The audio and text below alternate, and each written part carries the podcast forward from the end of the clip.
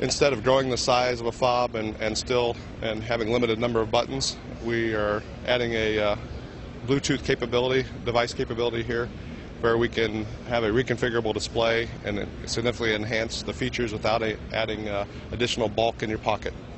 We push the key in the center, confirm we want to start the engine, and now we're actually reading real-time RPM data from the vehicle. We also have the ability to control windows. I can scroll over and pick all windows or an individual window.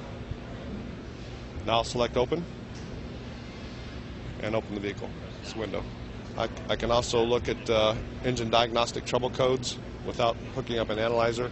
Simply press the, the diagnostics code screen and it displays my engine codes. What kind of modifications have you made to the actual iPhone itself? Um, is it authorized by Apple? We have uh, not made any modifications at all. Uh, we are actually uh, accessing this through the Safari